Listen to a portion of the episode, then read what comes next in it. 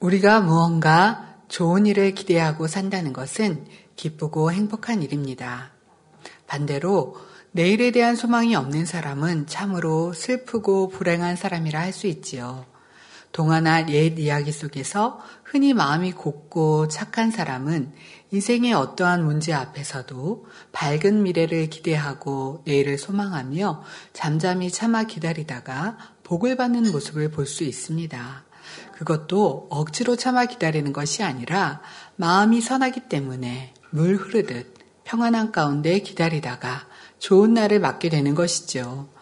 물론 여기서 잠잠히 참아 기다린다는 것은 감나무 밑에서 감 떨어지기를 바라는 막연한 기다림이 아니라 보장된 미래를 바라는 기대감 속에서 선을 추구하며 행복을 찾아 만드는 성실한 기다림을 의미합니다. 가령 한 여인이 집을 나간 남편을 기다릴 때 비록 눈앞의 현실은 어렵고 힘이 들지만 그런 와중에도 자신을 지키며 인내할 수 있는 것은 돌아올 남편을 기대하기 때문입니다. 이러한 기대를 가지고 스스로 밝은 미래를 만들어 가다 보면 그 기대대로 남편이 돌아와 이전보다 더한 행복을 누리기도 하고 혹은 더 좋은 사람을 만나 새로운 삶을 영위하기도 하는 것입니다. 그러니 우리는 이 세상을 어떠한 눈으로 바라보며 어떻게 사는 것이 진정 바람직한 것인지 알아야 합니다. 이에 대한 것은 본문 말씀을 통해 살펴봄으로써 과연 하나님께서 기뻐하시는 지혜로운 삶의 자세는 무엇이며 어두운 세상을 밝은 빛으로 인도하는 명철의 길은 무엇인지 깨닫게 되시길 바랍니다. 하나님의 자녀라면 누구나 하나님 앞에 응답받고 축복받기를 사모하지만 실제 구하는 대로 순적하게 응답받는 사람은 그리 많지 않습니다. 나름대로 가정, 일터, 사업터 등의 문제를 가지고 교회에 나와 하나님을 찾기도 하지만 응답받지 못한 채 계속 미지근한 신앙생활을 해나가는 사람도 있고 심지어 받은 바 은혜를 저버리고 아예 교회를 떠나는 사람도 있습니다. 이러한 사람들은 참 믿음을 갖지 못했기 때문에 응답 받을 수 없을 뿐 아니라 쉽게 그 마음이 변질되니 다시 세상을 향하게 되는 것입니다. 반면에 하나님 앞에 나와 강구하는 대로 응답받아 나가는 사람들도 있는데 우리가 하나님 앞에 응답받고 마음의 손을 이루기 위해서는 과연 어떻게 해야 할까요? 본문 시편 37편 4절에 보면 여호와를 기뻐하라 저가 내 마음의 소원을 이루어 주시리로다. 즉 하나님을 기쁘시게 하면 하나님께서 마음의 소원을 이루어 주신다고 말씀하고 있습니다. 마가복음 6장 14절 이하에 보면 갈릴리 분봉왕 헤롯이 자신의 생일에 대신들과 천부장들과 갈릴리의 귀인들을 더불어 잔치하는 장면이 나옵니다. 이때 헤로디아의 딸인 살로메가 직접 춤을 추어 헤롯과 잔치에 참석한 사람들을 기쁘게 하지요. 이 헤롯은 너무나 기쁜 나머지 무엇이든지 내 원하는 것을 내게 구하라, 내게 주리라 하고 또 맹세하여 무엇이든지 내가 내게 구하면 내 나라의 절반까지도 주리라고 합니다. 그런데 공교롭게도 헤로디아의 딸은 헤롯이 전혀 예상치 못한 요구를 하였습니다. 그 어미의 시키는 말을 듣고 세례 요한의 머리를 소반에 담아 곧 내게 주기를 원하옵나이다 라고 했던 것입니다. 이로 인해 헤롯은 심히 근심하나 이미 맹세를 하였고 또 함께한 사람들이 보고 있는 앞이므로 그렇게 해주라는 명령을 내리게 됩니다. 이러한 모든 상황은 세례 요한을 미워하여 죽이고자 했던 헤로디아의 간교한 계획 속에서 이루어진 일입니다. 원래 헤롯 빌립의 아내였던 헤로디아는 남편의 이복 동생인 헤롯 안디바와 불륜의 관계에 빠져 그와 재혼을 하였는데 이런 행위에 대하여 세례 요한이 책망을 하자 그를 원수로 여겼습니다. 그래서 간교한 헤로디아는 헤롯 안디바의 생일을 맞아 자신의 딸을 이용하여 보복을 했던 것입니다. 여러분, 여기서 말씀드리고자 하는 것은 헤롯처럼 악한 사람이라 할지라도 자신을 기쁘게 하는 사람에게는 악한 방법을 동원해서라도 그 마음의 소원을 들어준다는 점입니다. 하물며 진리 안에서 우리가 무엇이든지 구하기를 바라시고 또 구하는 대로 주시기를 원하시는 하나님을 기쁘시게 한다면 응답받지 못할 일이 무엇이 있겠습니까? 그러므로 여호와를 기뻐하는 것은 우리가 바라는 최고의 신앙이요 주 안에서 제일의 목표라 할 수 있으며 이런 사람에게는 하나님께서 마음의 소원을 응답해 주십니다. 그러면 우리가 어떻게 해야 여호와를 기뻐하는 신앙을 소유할 수 있을까요? 하나님께서는 빛 자체가 되시니 우리가 마음속에 자리 잡고 있는 어두움을 모두 벗어버리고 밝은 빛으로 들어가면 됩니다. 그러기 위해서는 하나님의 말씀을 통해 빛과 어둠을 분명히 구별할 수 있어야 하며 아직 자신이 벗어버리지 못한 어둠이 무엇인지 발견해야 합니다. 그러면 여호와의 기뻐하는 신앙은 과연 무엇인지 네 가지 분야로 나누어 살펴보도록 하겠습니다. 첫 번째로 행악자로 인하여 불평하지 말며 불의를 행하는 사람을 투기하지 말아야 하는 이유에 관한 분야입니다. 시편 37편 1절에 보면 하나님의 기뻐하심을 이루지 못하는 어두움을 두 가지로 말씀하고 있습니다. 한 가지는 행악자로 인하여 불평하는 것이요. 또 한 가지는 불의를 행하는 사람을 투기하는 것입니다. 일반적으로 행악자들의 불의를 목격하는 사람들은 그들이 잘 되는 것 같아 보이면 이로 인해 불평을 늘어놓거나 내심 투기를 하기도 합니다.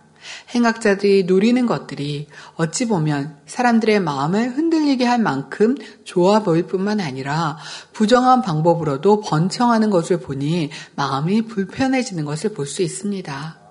하박국 1장에 보면 하박국 선지자가 도처에 횡행하는 악에 대하여 침묵하시는 하나님을 향하여 죄악을 묵인하는 이유를 엿줍는 장면이 나옵니다.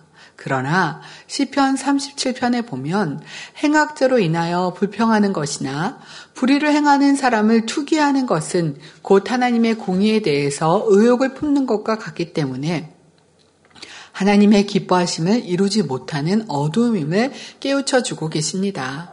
그러므로 내가 가지고 있는 의가 아무리 옳아 보인다 할지라도 행악자로 인하여 불평하거나 악이 잘 되는 것을 부러워하는 마음이 있다면 나 역시 어두움 가운데 있다는 것을 알아야 합니다. 빛 가운데 있는 사람에게는 불평이나 투기라는 악한 모양이 있을 수 없기 때문에 또 행악자로 인하여 불평하거나 악인을 부러워하는 자체가 자신도 악인이 될 소지가 있음을 의미하고 있기 때문입니다. 우리가 여호와를 기쁘시게 하기 위해 더욱 적극적인 신앙 자세는 행악자로 인하여 불평하지 않는 차원을 넘어서 시편 37편 3절 말씀처럼 여호와를 의뢰하여 선을 행하며 땅에 거하여 그의 성실로 식물을 삼는 것입니다.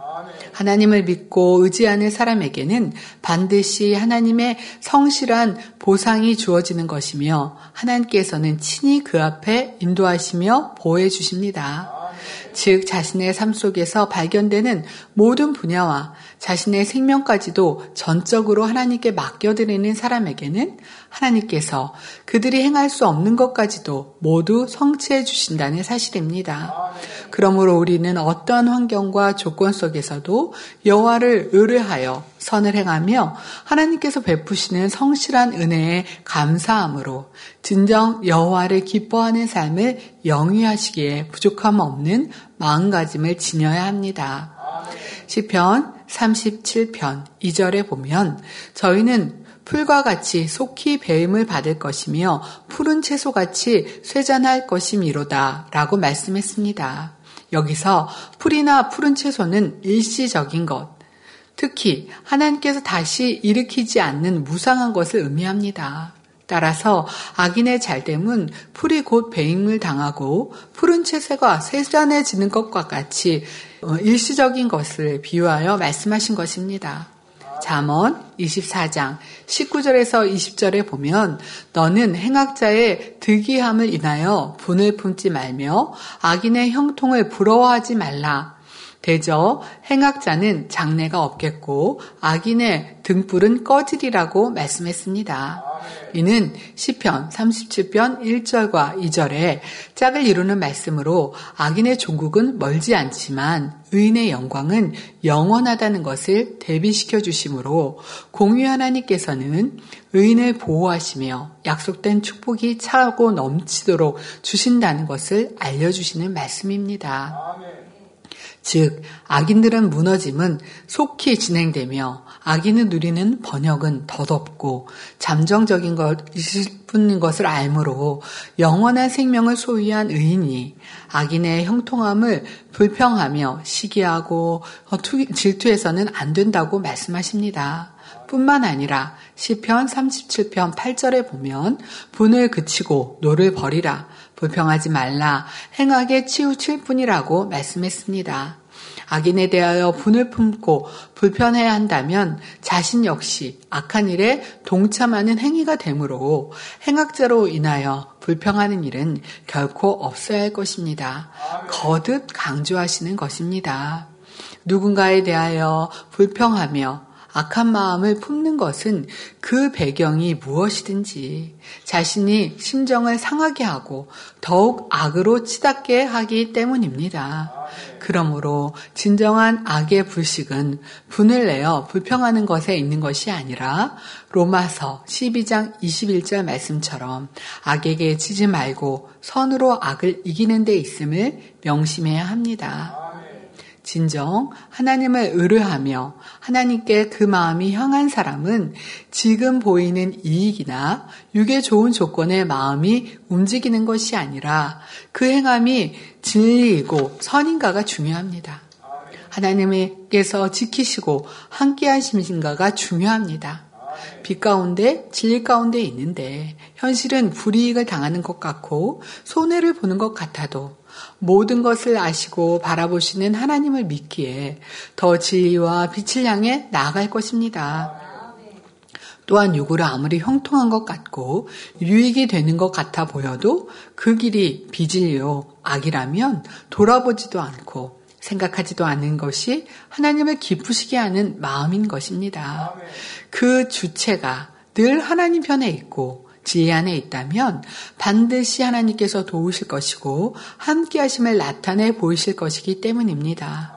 공의의 하나님을 믿으며 하나님께서 기뻐하시는 행함을 행하되 행악자로 인하여 불평하지 말아야 하고 불의를 행하는 사람을 투기하지 말아야 합니다. 두 번째로 살펴볼 것은 여호와를 기뻐하는 방법에 관한 분야입니다. 히브리서 11장 6절에 보면 믿음이 없이는 기쁘시게 못하나니 하나님께 나아가는 자는 반드시 그가 계신 것과 또한 그가 자기를 찾는 자들에게 상 주시는 이심을 믿어야 할지니라고 말씀했습니다. 여기서 말하는 믿음이란 우리가 이성적으로 믿을 수 있을 때만 믿습니다 라고 고백하는 믿음을 말하는 것이 아니라 이성적으로 이해하지 못해도 하나님의 말씀이면 무조건 믿고 행하는 믿음, 하나님을 기쁘시게 할 수 있는 믿음, 생명도 드릴 수 있는 믿음, 무에서 유를 창조하는 영적인 믿음을 말씀하십니다.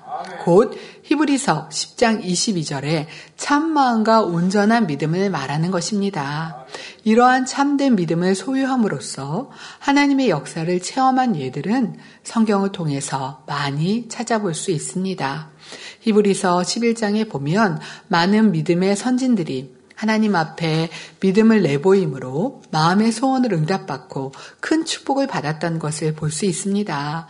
믿음으로 아벨은 가인보다 더 나은 제사를 하나님께 드림으로 의로운 사람이라는 증거를 얻었고 믿음으로 에녹은 하나님을 기쁘시게 하는 자라는 증거를 받아 죽임을 보지 않고 하늘로 옮기었으며 믿음으로 노아는 의인이요 당대의 완전한 자라는 증거를 받아 방주를 예비하여 그 집을 구원하고 믿음을 쫓는 의의 후사가 되었습니다.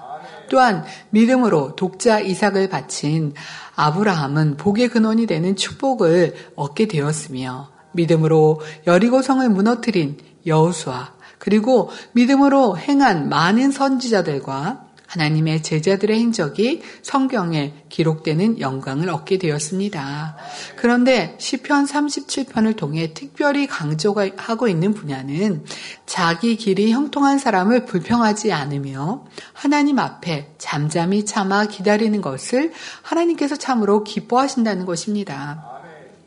여기서 자기 길이 형통한 사람이란 자기 방식에 따라 번영하는 사람을 말하며 시편 37편 1절을 통해 행악자로 인하여 불평하지 말라는 말씀의 의미를 더욱 강조하기 위해 거듭 언급하고 있는 것입니다. 우리가 여호와 하나님 앞에 잠잠히 참아 기다리는 것이 어떻게 보면 매우 소극적인 방법처럼 보일지 모릅니다. 하지만 이것은 자포자기 혹은 절망이 아니라 하나님에 대한 전폭적인 의뢰를 뜻하기 때문에 실상은 어떤 것보다 적극적인 행함이 되는 것입니다.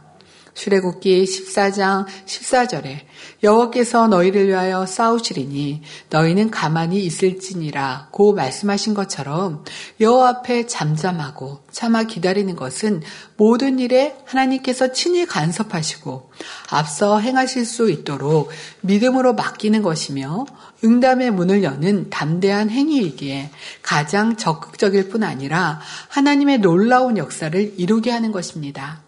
예수님께서도 하나님의 뜻을 이루기 위해 외식하는 자들의 고소와 거짓 증거하는 사람들에 대해서도 굳이 해명하거나 몸서 해결하지 않으셨던 뿐 아니라 오직 하나님의 뜻에 맡기고 잠잠히 참아 기다리셨습니다. 그런데 요한복음 18장 10절에 보면 베드로가 변화되기 전에는 잠잠히 참아 기다리지 못했던 모습이 나옵니다. 예수님을 잡으러 온 무리에 대해 의분을 참지 못하고 대제사장의 종 말고의 길을 잘라버렸지요. 이렇게 전폭적으로 하나님을 의뢰하지 못할 때는 자신의 의가 앞서다 보니 빛으로 드러나지 않고 결국 하나님의 공의를 나타내기를 기대할 수 없게 됩니다. 그러므로 우리가 진정 하나님을 기쁘시게 하려면 무슨 일이든지 하나님께 맡기며 잠잠히 참아 기다릴 줄 알아야 합니다. 우리의 생각에는 당장 급하다 해도 하나님께서는 그 모든 사정을 아시고 형편과 때를 따라 응답하시며 역사하실 것을 믿고 잠잠히 참아 기다리는 마음이 중요한 것입니다. 우리가 응답받기 위해 각각 구하는 것도 마찬가지입니다. 마가복음 11장 24절에 보면 무엇이든지 기도하고 구한 것은 받은 줄로 믿으라. 그리하면 너희에게 그대로 되리라고 했으니 마음 중심에서 믿었으면 끝까지 참고 기다릴 줄 알아야 합니다. 그래야 하나님께서 가장 적합한 때에 응답으로 축복해 주실 수 있습니다. 그러므로 우리는 자신의 마음이나 생각에 맞출 것이 아니라 하나님의 마음과 생각에 맞추어 합당한 때를 기다리며 믿음으로 기도해야 합니다. 만일 우리가 차마 기다리지 못한다면 기도하다가 중도에 그만둘 것이고 기도해 놓고도 응답이 늦어지면 의심하고 원망, 탄식할 것이므로 결국 응답을 기대할 수 없습니다. 농부는 봄에 씨를 뿌린 후 금방 열매를 거두는 것이 아니라 자라는 동안 열심히 잡초도 뽑아주고 물도 주고 거름도 주며 벌러도 잡아주다가 길이 참고 기다릴 때 비로소 풍성한 열매를 거두게 됩니다. 만약 농부가 씨를 뿌려놓고는 싹이 언제 날까 하면서 성급하게 땅을 파헤쳐 본다면 그 씨앗은 싹을 틔우기 전에 죽어버릴 수밖에 없습니다.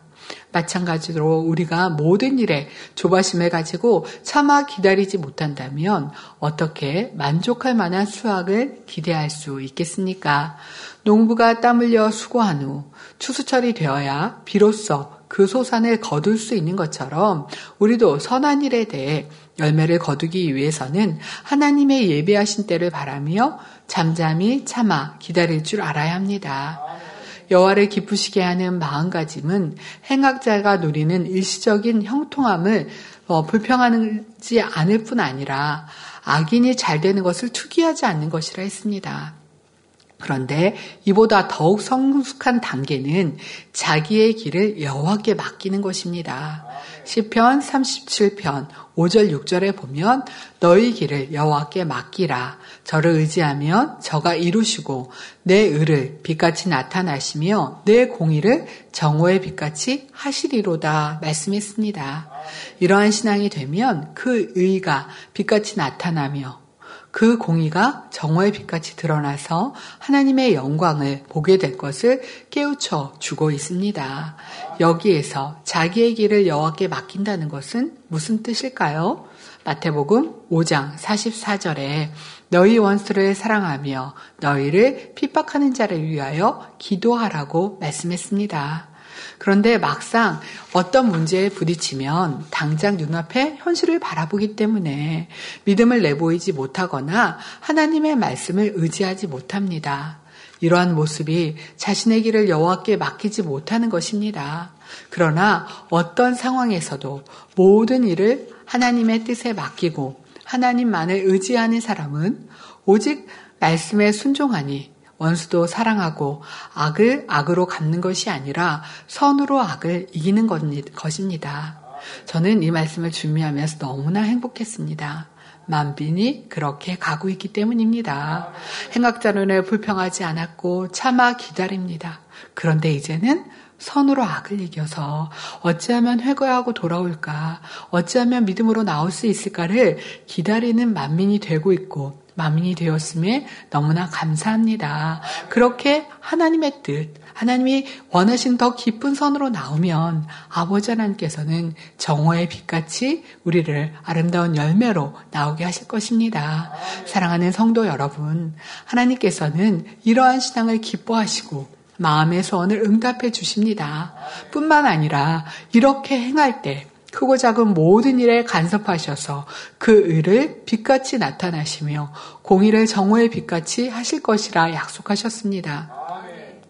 본문 말씀에서 의가 빛으로 비유된다면 공의는 태양이 가장 장렬하는 정오의 빛으로 비유되고 있습니다. 여기서 말하는 의란 나보기의 의가 아니라 하나님 보시기의 의를 말합니다. 내가 맞대응하여 이겨야 할 경우가 있겠으나 때로 피해야 할 때는 피할 줄도 알아야 합니다. 하나님의 아들이신 우리 예수님께서도 숨어야 할 때는 숨으시고 피해야 할 때는 피하셨습니다. 지혜롭게 대처하되 때로는 더 좋은 기회를 기다리며 물러설 줄도 알아야 한다는 것입니다. 그러므로 우리가 의를 행하되 하나님께서 옳다 인정하시는 의를 행해야 하며 이러한 의가 마음 가운데 임해 있다면 당연히 하나님께서 빛으로 드러나게 해 주실 것입니다. 빛이 비추이면 사물의 실체가 확연히 드러나듯이 하나님의 간섭은 자신의 길을 여호와께 맡기며 하나님 앞에 옳다 인정함을 받은 사람에게 분명하게 나타납니다. 이렇기 때문에 하나님을 전폭적으로 신뢰하는 사람은 결국 그 의가 빛같이 그 공의가 정오의 빛같이 드러나서 승리와 풍요를 얻게 되며 하나님의 영광을 크게 돌리는 것을 볼 수 있습니다. 그러므로 우리는 믿음 없는 사람과 같이 좌우로 치우쳐 행하는 것이 아니라 모든 것을 하나님께 맡김으로 참으로 하나님의 기뻐하심에 이르는 복된 성도님이 되셔야 하겠습니다. 그런데 우리 주변에 나름대로 의를 추구하며 산다 하면서도 자기 악을 버리지 못하여 자기의 길을 여호와께 맡기지 못하는 사람들의 모습은 어떻습니까? 자신에게 해를 가하거나 악을 행하는 사람을 만나면 마음이 금세 불편해지고 분하여 견디지 못하는 마음이 되는 것을 봅니다. 이런 사람들은 어떤 억울한 일을 당하면 자신의 원통함을 누구인가 하소연하려고 합니다. 어떻게 하든지 자신의 정당함을 입증하고자 합니다. 자신의 정당함이 입증되어야만 그나마 마음이 가라앉는 모습을 볼 수 있습니다. 그러니까 이거 세상 사람을 얘기하는 게 아니라 믿음 안에 진리 안에 말씀대로 행하는데 억울하고 불편한 일을 당할 때 이런 모습들이 나와진다는 것입니다. 이는 화평이 깨어지고 상대가 고통을 받는 한이 있다 하더라도 끝까지 자신의 주장을 관철하여야 속이 시원한 경우입니다. 이런 모습들이 자기 보기에 아무리 의로워 보일지라도 하나님께서 보실 때는 감정과 악을 이기지 못하는 어두움임을 본문을 통해 명확히 깨우쳐 주고 계십니다. 우리는 여기서 죄와 사람을 분명하게 구별할 필요가 있습니다. 죄는 미워하되 사람은 미워하지 말아야 빛에 속한 사람이요. 하나님의 기뻐하는 모습입니다. 우리가 나름대로 선과 진리를 추구할지라도 아직 온전치 못한 만큼 하나님을 기쁘시게 하지 못하므로 하나님의 동행하심을 입을 수 없습니다. 이 말씀과 더불어 우리가 명심해야 할 것은 다른 사람의 티와 허물이 보이는 만큼 상대적으로 자신의 마음 속에는 불의가 많다는 것입니다. 허물이 많은 사람일수록 상대에 대해 이해하지 못하고 판단하고 정죄합니다. 그래서 마태복음 7장 3절에서 5절에 보면 형제의 티가 보이는 사람의 눈 속에는 티보다 더 큰 들보가 있다 말씀합니다. 자신은 의로운 양, 남을 비판하고 헤아리는 것은 외식이요. 더 큰 악임을 깨우쳐주는 말씀이지요. 오늘날 많은 사람이 자신의 잘못에는 관대한 반면에 상대의 잘못은 용납하지 않으려 하고 손가락질 하기도 하며 서슴없이 비판하고 헤아리는 것을 봅니다. 하지만 참으로 마음이 선하고 온유하며 악에서 떠난 사람은 상대의 허물이나 단점을 들추지 않으며 손가락질 받는 사람이라도 사랑과 관심을 아끼지 않습니다. 오히려 고통받는 사람을 향해 어찌하면 그들의 힘이 되어줄까를 생각하며 자신의 일같이 돌아보려 합니다. 이렇듯 그 사람이 어두움에 거하느냐, 빛에 거하느냐에 따라 같은 상황을 놓고도 말하고 생각한 것이 달라지며 마음씀이 달라집니다. 우리는 어두움을 모두 벗어버리고 빛에 속한 아름다운 모습으로 변화를 받아 의와 진리의 거룩함으로 지음을 받은 새 사람을 입어야 하겠습니다. 하나님께서는 바로 이런 신앙을 기뻐하시고 결과적으로 이런 차원에 이른 사람과 동행해 주시며 그 의를 빛같이 그 공의를 정오의 빛같이 나타내 주신다는 것을 명심해야 합니다. 그런데 나름대로는 하나님을 사랑한다 하면서도 이런 신앙이 되지 못하므로 하나님을 기뻐하심을 이루지 못하는 것입니다. 스스로는 의롭다 생각하기 때문에 행악자를 펌론하는 것입니다. 상대의 티를 보고 잘못을 지적한다고 하지만 그것은 자기 의에 가려 하나님의 의에 이르지 못하는 어둠임을 깨달아야 합니다. 그렇다고 그것은 그 사람의 일이니 내가 상관할 바가 아니다 라고 상대방에 관해 무관심하거나 방관하라는 뜻은 결코 아닙니다. 굳이 상관하여 해결될 일이 아니라면 결과적으로 우리 하나님께서 선으로 갚아주실 것을 믿고 잠잠히 참아 기다리며 하나님께 맡길 줄도 알아야 한다는 말입니다. 일에는 목적과 본질이 있습니다. 우리의 목적과 본질은 하나님을 기쁘시게 해드리고 선을 행하는 데 있습니다. 주 안에서 일을 하다가 상대가 나를 찌르거나 참기 어려운 일을 만날 때 진리를 지키기 위해 참고 선을 행하기 위해 참아야 합니다. 그런데 본질은 잊어버리고 미워하고 싫어지는 것을 참고 참다가 난 이렇게 노력했는데 아직도 응답이 없다고 생각하는 경우도 있습니다. 미워하지 않을 뿐 아니라 사랑하고 용서하는 것, 이해하는 것, 그리고 잠잠히 참아 기다리는 사람이 되어야 합니다. 이렇게 잠잠히 참아 기다림으로 하나님을 기쁘시게 한 성경의 인물로는 다니엘을 들 수 있습니다. 다니엘은 나라를 위해 온갖 오직 충성만 했음에도 불구하고 왕의 총애를 받는 그를 시기한 악한 신하들의 쾌계에 사자굴에 던져지게 됩니다. 하지만 어떠한 시험 앞에도 다니엘은 조금도 불평하지 않았고 하나님을 믿으며 잠잠히 참아 기다렸습니다. 이러한 의가 있었기에 사자굴에 던진 받고도 조금도 해를 받지 않았으며 하나님께 크게 영광을 돌렸고 일로 인해 다니엘은 이전보다 더욱 존귀한 사람이 되었습니다. 오히려 다니엘을 해방하였던 무리가 굶주린 사자의 먹이가 되었습니다.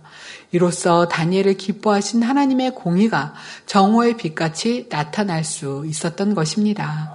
다니엘의 가는 길에 있어 여러 가지 어려움도 있었지만 진리를 저버리지 않고 참아 기다렸더니 결국 왕다움 가는 권세로 높임을 받을 수 있었고 실질적으로는 오히려 왕 이상의 존귀한 사람이 될 수 있었습니다. 여기서 다니엘의 정도를 쫓아 반듯하게 행한 것이 의가 되는 것이요. 때가 이름에 하나님께서 그의 옳고 정당함을 만방에 확실하게 드러내 주신 것이 공의가 되는 것입니다. 하나님께서는 다니엘의 의를 빛같이 드러내 주셨을 뿐 아니라 그 가운데 하나님의 공의가 나타나서 결과적으로 하나님께 영광이 정오의 빛같이 온누리에 선포되었던 것입니다. 정화의 빛은 태양이 가장 장렬할 때요. 가장 높이 떠 있을 때이며 가장 반듯하게 빛을 비출 때이니 가장 강렬한 빛을 발하게 됩니다. 마찬가지로 각 사람의 은은 빛으로 나타나며 이를 통해 하나님의 공의가 실현되면 하나님의 공, 영광이 정오의 빛같이 드러나게 됩니다. 그래서 그 영광을 묵도하는 사람들은 모두 하나님의 위대한 역사와 능력과 놀라운 행적을 송축하게 되며 이로 인해 하나님께서는 영광을 받으시고 다시금 축복으로 갚아 주시는 것을 볼 수 있습니다. 만민의 성도님들이 성령의 역사를 기다리고 목자의 열매를 기다린 것도 마찬가지입니다. 기도하지 않고 마음에 할례하지 않던 그들의 모습을 가지고 있는 것이 아니라 기도하는 사람으로 말씀으로 자신을 발견하고 행하는 사람으로 나와야 합니다.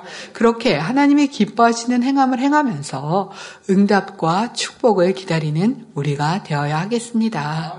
이제 조금 있으면 정화의 빛같이 아버지께서는 영광으로 열매로 드러낼 것입니다.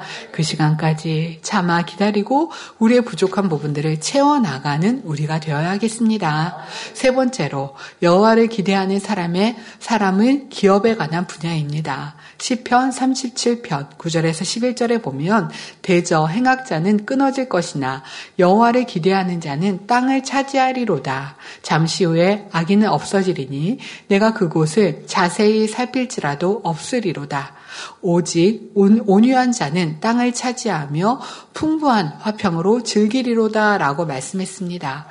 우리가 여호와를 기대하는 것은 하나님의 도우심만이 진정한 축복인 줄을 알고 그분만을 바라본다는 뜻입니다. 이렇게 여호와를 경외하는 사람은 여호와의 땅에 거하는 권리를 누리게 될 것을 말씀하고 있습니다. 하나님의 섭리에 의해 이 세상 만물이 운행된다고 믿는 사람은 삶과 죽음, 지혜와 어리석음 등 모든 보상과 징벌 등의 모든 문제를 우리 하나님 앞에 맡깁니다. 그렇기 때문에 구름 낀 하늘 아래서도 햇빛을 기대하듯 사망의 음침한 골짜기로 다닐지라도 하나님의 인도하심을 믿고 기대할 수 있는 것입니다. 노아의 호수가 소돔과 고모라의 심판을 통해 알 수 있듯이 악인들은 그 쌓은 악으로 인해 하나님의 심판을 받아 그 모든 것이 순식간에 사라지고 맙니다. 하지만 여호와를 기대하는 사람들은 실리지 않는 영원한 기업을 차지할 뿐 아니라 풍부한 화평을 누리게 되는 것을 볼 수 있습니다. 또한 하나님을 떠나 진짓 악을 행하는 사람은 잠시 잠깐의 영화를 누린다고 해도 결국 사라지게 되지만 여호와를 기뻐하는 사람, 여호와에 기대하는 사람, 하나님만이 자신의 유일한 소망임을 고백하며 하나님을 바라는 온유한 사람은 땅을 상속하게 됩니다. 여기서 땅이란 이 세상의 축복만을 뜻하는 것이 아니라 하나님의 자녀들에게 주어진 영원한 천국까지를 의미하는 것입니다. 사랑하는 성도 여러분, 하나님께서는 분명히 살아계셔서 두루 감찰하고 계시기에 믿음이 없는 사람들에게도 이렇게 경영하는 분야가 있습니다. 즉, 인류에게 공통적으로 베푸시는 하나님의 간섭과 응답이 있습니다. 하물며 하나님을 만나고 믿음 안에 들어와 직접적으로 그 간섭을 받고 있는 우리는 과연 어떻게 행해야 하겠습니까? 바로 여호와를 바라고 기대해야 합니다. 우리가 설령 사망의 음침한 골짜기에 놓여 있을지라도 항상 선을 쫓아 행하면 믿음을 굳게 지킬 수 있는 것은 바로 여호와를 기대하기 때문입니다. 이렇게 여호와를 기대하는 사람은 하나님의 간섭을 받아 땅을 차지하게 되며 풍부한 화평으로 즐겁게 즐기게 되는 것입니다. 물론 사람마다 여호와를 기대하는 정도는 다르며 하나님의 보호하심 또한 사람마다 각각 다르게 나타나는 것을 볼 수 있습니다. 이제 우리에게 향하신 하나님의 사랑이 차이가 있다는 뜻이 아닙니다. 하나님께서는 모든 사람에게 동일한 관심과 사랑을 주길 원하시지만 사람들 편에서 얼만큼 영화를 기대하느냐에 따라 하나님의 간섭하심과 응답하심이 달라진다는 의미입니다. 우리가 하나님의 간섭하심을 순종하면 더 큰 사랑을 받게 되는 반면에 순종하지 않으면 하나님의 역사를 받지 못하게 되는 것을 봅니다. 천국은 침노를 당하나니 침노하는 자가 빼앗느니라 하셨습니다. 일주일에 한 번 하나님을 생각하는 사람과 일주일에 두세 번 하나님을 생각하는 사람과 하루에 한 번 하나님을 생각하는 사람 중 누가 하나님의 사랑하심과 보호하심을 받겠습니까? 아니요. 하루 24시간 늘 아버지 하나님을 생각하는 사람이 있다면 아버지 하나님께서는 반드시 함께 하시는 증거를 보이실 것입니다. 네 번째로는 여호와의 기뻐하시는 신앙의 넓이와 깊이, 높이와 깊이에 관한 말씀입니다. 성도님들 중에 성경상에 소개된 롯의 단면적인 모습을 통해 자신을 비교하기도 합니다. 나름대로 룩과 비슷한 어, 점을 들어서 자신을 칭찬하기도 하며 정작 자신의 어둠은 발견하지 못해 신앙이 성장하지 못하고 제자리에 머물러 있는 경우도 종종 보게 됩니다. 룩과 비교해 볼 때 나도 부모에게 지극한 효도를 하니까 라든지 나도 남편에 대해 섬김과 예우가 각별하니까 나도 한번 정한 반을 잘 지켜 행하니까 하며 자신을 높이 평가하지요. 여기서 우리가 간과해서는 안 될 점은 하나님께서 룻을 높이시고 기뻐했던 것은 룻의 단면적인 착함과 의로움, 진실함 때문이 아니라는 사실입니다. 룻은 이외에도 하나님께서 기뻐하실 수밖에 없는 여러 가지 좋은 심성을 지니고 있었습니다. 그러면 룻은 과연 어떤 여인이었기에 우리 하나님께서 그토록 기뻐하셔서 성경 66권 말씀 중에 한 권이 그녀의 이름으로 채워지는 영광을 누릴 수 있게 되었습니까? 단지 과부의 어려운 형편에도 불구하고 이삭을 주어 시어머니를 공개하는 효심 때문이었을까요? 아니면 어떠한 환경과 조건에 처한다 할지라도 정한 마음을 가지고 끝까지 순종하며 자신을 헌신했기 때문이었을까요? 물론 이러한 모습도 루시 하나님의 사랑과 은총을 입을 수 있던 좋은 기, 음, 조건이 되었겠지만 그 외에도 아름다운 모습이 많이 있었습니다. 굳이 성경에 기록되어 있지 않을 뿐이라도 뿐이지만 우리가 말씀을 통해 미루어 짐작할 수 있는 루스의 행함이나 삶의 방식 그리고 루스의 사람 됨됨이와 인물 됨됨이를 빗대신 우리 아버지 하나님께서는 다 감찰하고 계셨던 것입니다. 그 밖에도 성경에 기록되어 있는 칭찬받는 여러 인물들을 유념하여 살펴보면 평소에 무심코 지나쳐 버린 빛의 모습들을 발견할 수 있게 되는 것입니다. 그들의 정신이 얼마나 의롭고 정직했으며 마음은 또 얼마나 곱고 아름다웠는지 그들의 양심은 얼마나 깨끗하고 선했으며 얼마나 진실하고 온전했는지 그들의 삶은 얼마나 빈틈없고 성실했으며 신앙은 또 얼마나 열정적이었으며 감동적이었는지 등 빛과 어둠을 구별하여 종합적으로 느낄 수 있는 것입니다. 그러므로 우리가 하나님의 기뻐하심을 입은 믿음의 증인들을 본받아 빛으로 들어가려면 그들의 표면적인 장점만 볼 것이 아니라 각각 인물에 관하여 그 넓이와 길이, 높이와 깊이가 어떠함을 깨달아 종합하여 분별할 줄 알아야 합니다. 영적인 세계는 끝이 없는 무한한 세계이니 끊임없이 도전하고 자신을 연마하여 정금과 같이 그리고 견고한 보석과 같이 다듬어져서 우리 자신을 온전케 만들어내야 하는 것입니다. 저는 어제 다니엘 절야를 함께 하면서 너무나 큰 은혜와 감동이 되었습니다. 제가 기도하면서 성령이 충만할 때는 제 영이 더 아버지 가까이 또 간절히 기도하는 것들을 느낄 때가 있습니다. 몸이 붕 뜬 것 같기도 하고 몸 안에 있는지 몸 밖에 있는지 모르는 감동으로 기도할 때 그리고 너무나 행복해서 가슴이 두근거리고 이렇게 정말 너무 행복한 감동의 그런 기도들을 올리는 때들이 있곤 하였습니다. 그럴 때 했던 기도들이 너무나 행복하고 감사했습니다. 어제 단열철하며 그런 기도를 올려드렸습니다. 그런데 기도를 하다 한상을 보게 되었습니다. 중심을 다해 간절히 기도하는 그 공간 안에 당회자님께서 기도하고 계셨습니다. 가장 아버지 가까이 또 온 마음을 다해 아버지를 너무나 사랑하는 마음으로 어, 그 공간 안에서 기도하는 모습을 볼 수 있었습니다. 그리고 그 다음에 원장님께서 기도하시는 모습이었습니다. 매일매일을 중심을 다해 아버지를 사랑함으로 영혼을 사랑함으로 올려드리는 그 기도양. 그러니까 제가 전에 나는 이렇게 감동적으로 아버지께 고백했지, 기도했지, 떠올렸던 그 공간 안에서 보고 있는데 저쪽에 앞에 쭉 갔을 때 당회자님이 계셨고 원자님이 계신 그 공간을 보면 너무나 감동이 되었습니다. 그리고 그 공간은 또 저도 이어지면서 성도들과 쫙 이어져서 하나를 이루어서 기도가 올라가는 것을 보면서 너무나 행복하고 감사했습니다. 기도에 깊이가 있고 찬양의 깊이가 있고 말씀의 깊이가 있습니다.